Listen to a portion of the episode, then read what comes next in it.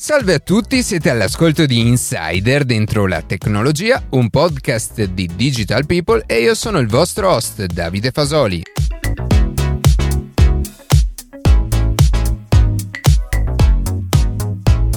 Oggi parleremo di qualità della musica e di come anche i servizi streaming stiano sempre più puntando su brani ad altissima risoluzione e che rendano l'ascolto sempre più immersivo. Inoltre questa è l'ultima puntata prima della pausa estiva, infatti durante il mese di agosto pubblicheremo degli estratti inediti e alcuni brevi approfondimenti. Prima di passare alle notizie che più ci hanno colpito questa settimana, vi ricordo che potete seguirci su Instagram a chiocciola dentro la tecnologia, iscrivervi alla newsletter newsletter e ascoltare un nuovo episodio ogni sabato mattina su Spotify, Apple Podcast, Google Podcast oppure direttamente sul nostro sito.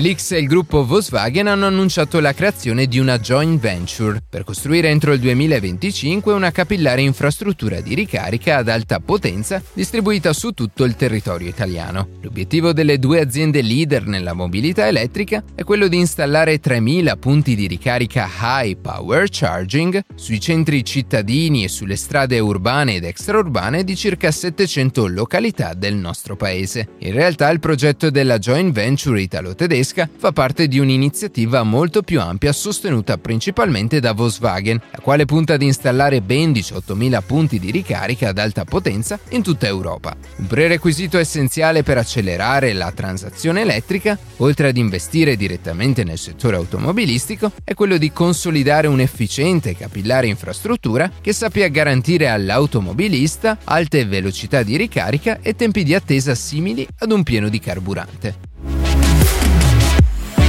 In Oregon, Cassie ha eseguito per la prima volta una corsetta di ben 5 km. Ma chi è Cassie? È un robot bipede sviluppato dalla Oregon State University e dalla società Agility Robotics. La particolarità di questo robot, però, è il fatto di essere il primo nel suo genere ad essere basato sull'intelligenza artificiale. In particolare, l'algoritmo alla base di Cassie è chiamato apprendimento per rinforzo, un tipo di apprendimento automatico in grado di imparare grazie ai propri errori. In breve, alla base di questa intelligenza artificiale ci sono tre sistemi. Uno che, per così dire, inventa i parametri e i movimenti che il robot dovrà compiere poi un sistema che in base a ciò che il robot compie fornisce più o meno premi in base a quanto è stato bravo e infine un terzo sistema che va ad aggiustare e migliorare il comportamento del robot in base ai premi che ha guadagnato. In questo modo, errore dopo errore, che si è imparato a camminare e poi a correre. E nei primi 5 km di corsa, e in meno di un'ora e con una ricarica, è caduto solo due volte. La prima per colpa di un surriscaldamento e la seconda per un una curva troppo stretta. Questo robot infatti non è dotato di sensori, ma viene comandato a distanza da un operatore. E in futuro robot di questo tipo potrebbero essere impiegati ad esempio per la consegna dei pacchi, per sistemi logistici, ma anche per assistere le persone nelle loro case.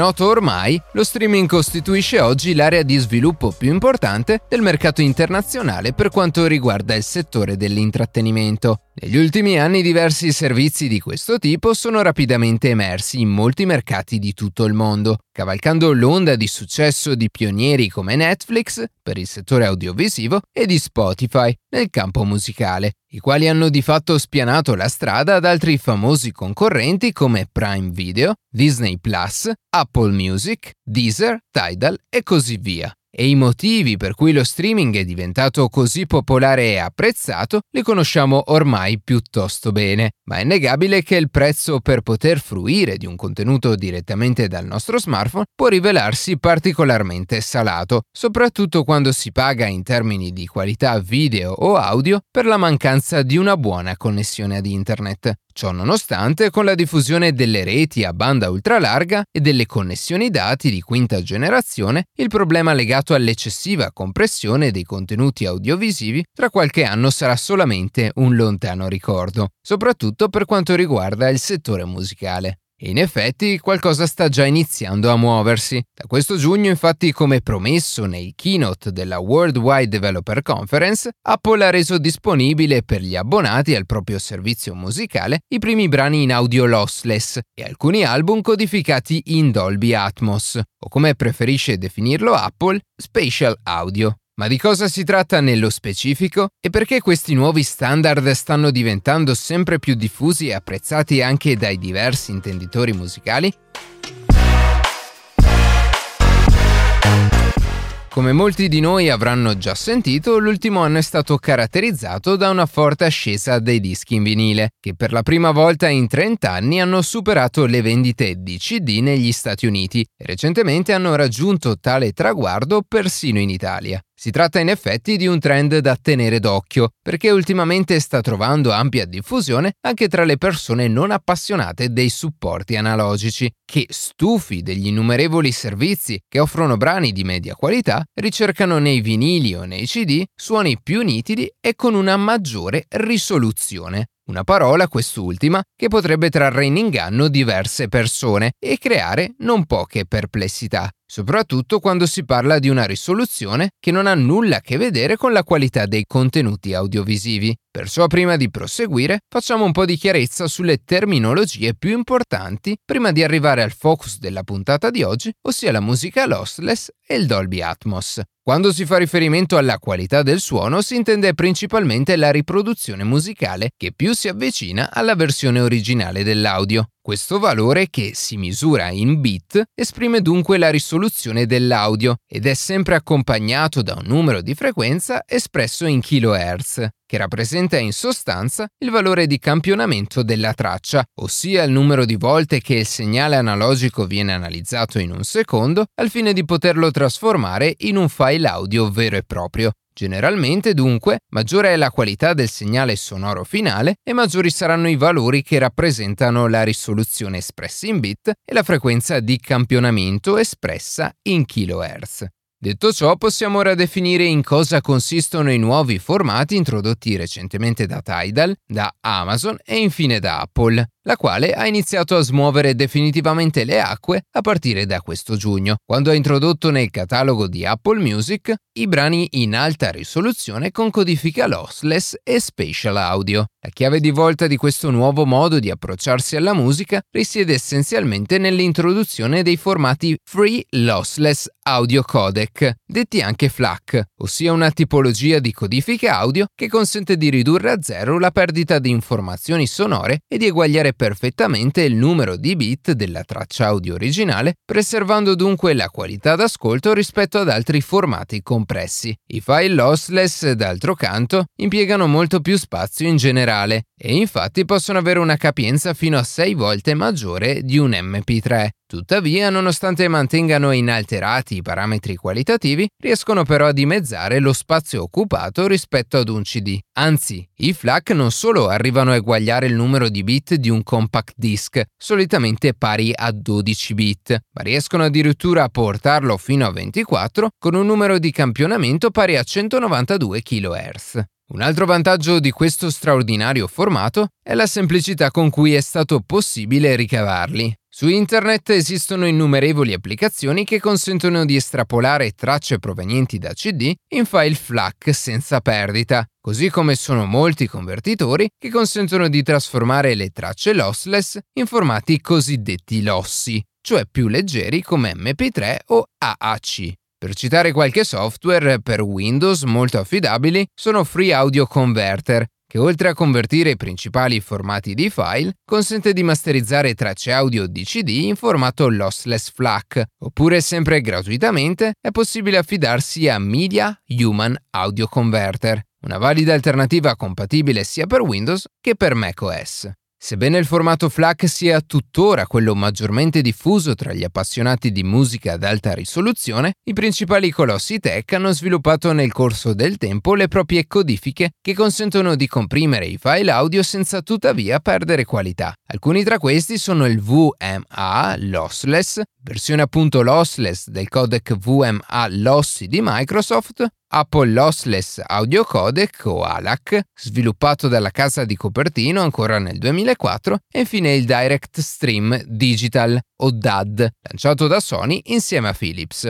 Tutti questi formati, così come il FLAC, in realtà non possono essere riprodotti su qualsiasi dispositivo, soprattutto se questi utilizzano una tecnologia Bluetooth come le cuffie senza cavo. Le AirPods, AirPods Pro e Max di Apple, ad esempio, che utilizzano il codec compresso AAC, non consentono di riprodurre brani in alta risoluzione a causa delle perdite qualitative che comporta la connessione Bluetooth utilizzata per collegare i vari dispositivi. Sempre parlando di streaming, infine, quando si ascolta musica in alta risoluzione tramite connessione ad internet, è sempre bene essere consapevoli del consumo che comporta la riproduzione di tali brani. Le due versioni di musica lossless che fornisce Apple sul servizio Music, per 3 minuti di ascolto arrivano a consumare un quantitativo di dati internet particolarmente elevato, soprattutto con la versione qualitativamente migliore. Concretamente, infatti, se il formato AAC base a 256 kB per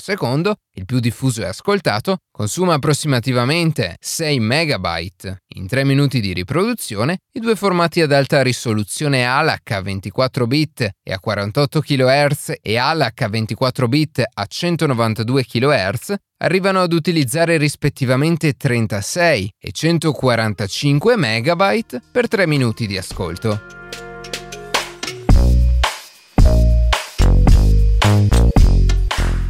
Proseguendo nel nostro percorso, introduciamo ora un'altra delle più grandi innovazioni nel campo audio degli ultimi anni, applicata ormai quasi ovunque, il Dolby Atmos. A differenza dei formati compressi senza perdita, questa nuova tecnologia audio surround, introdotta dalla stessa società di cui porta il nome, Dolby Laboratories, non è un codec, bensì un set di istruzioni aggiuntive che definiscono la posizione dell'audio, consentendo all'utente di percepire i suoni da ogni direzione dello spazio. Grazie all'ingegnerizzazione del suono basata sugli oggetti e ai diffusori rivolti o verso l'alto o verso il basso, Dolby Atmos sta rivoluzionando la modalità con cui si configurano i sistemi home theater, i cinema ed infine i vari servizi streaming che sempre più frequentemente adottano l'Atmos per rendere l'esperienza finale molto più realistica e immersiva. È bene sottolineare però che questa tecnologia surround attualmente non è ancora accessibile a chiunque disponga di un riproduttore sonoro.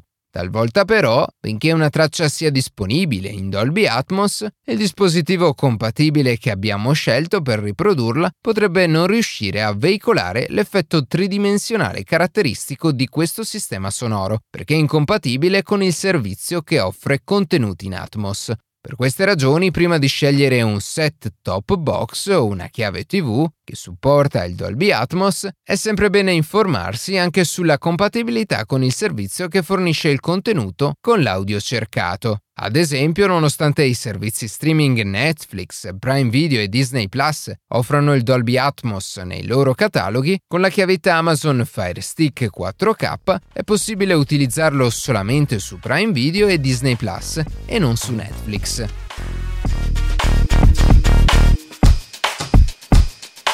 Siamo giunti al termine di questa puntata, nonché l'ultima puntata prima della pausa estiva. Nel prossimo mese, quello di agosto, molte persone di tutta Italia, dopo un altro anno difficile, passato in casa a lavorare o studiare, partiranno finalmente per la tanto agognata vacanza. C'è chi scapperà per andare al mare, chi per andare in montagna o chi per andare a visitare nuovi posti mai visti prima. Tutte queste persone però, nonostante le destinazioni diverse, avranno qualcosa da condividere per quanto riguarda il viaggio, la musica.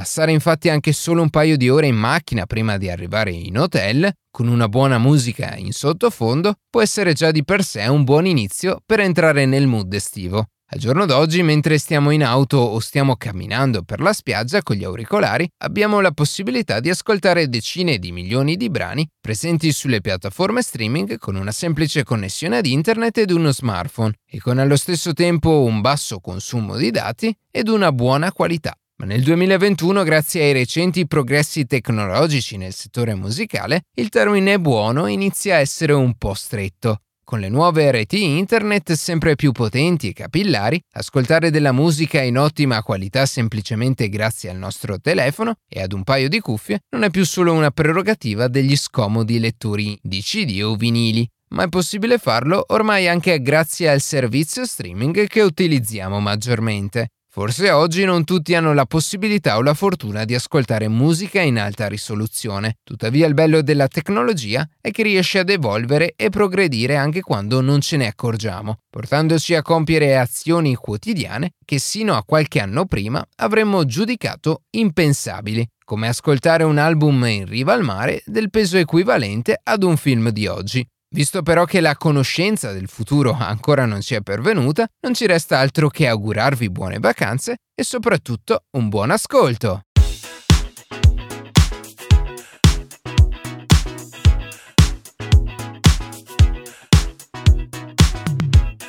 E così si conclude questa puntata di Insider dentro la tecnologia. Io ringrazio come sempre la redazione e in special modo Matteo Gallo e Luca Martinelli che ogni sabato mattina ci permettono di pubblicare un nuovo episodio. Per qualsiasi tipo di domanda o suggerimento scriveteci a redazione chioccioladentrolatecnologia.it, seguiteci su Instagram a chiocciola dentro la tecnologia dove durante la settimana pubblichiamo notizie e approfondimenti. In qualsiasi caso nella descrizione della puntata puntata troverete tutti i nostri social. Se trovate interessante il podcast condividetelo che per noi è un ottimo modo per crescere e non dimenticate di farci pubblicità. Noi ci sentiamo la settimana prossima.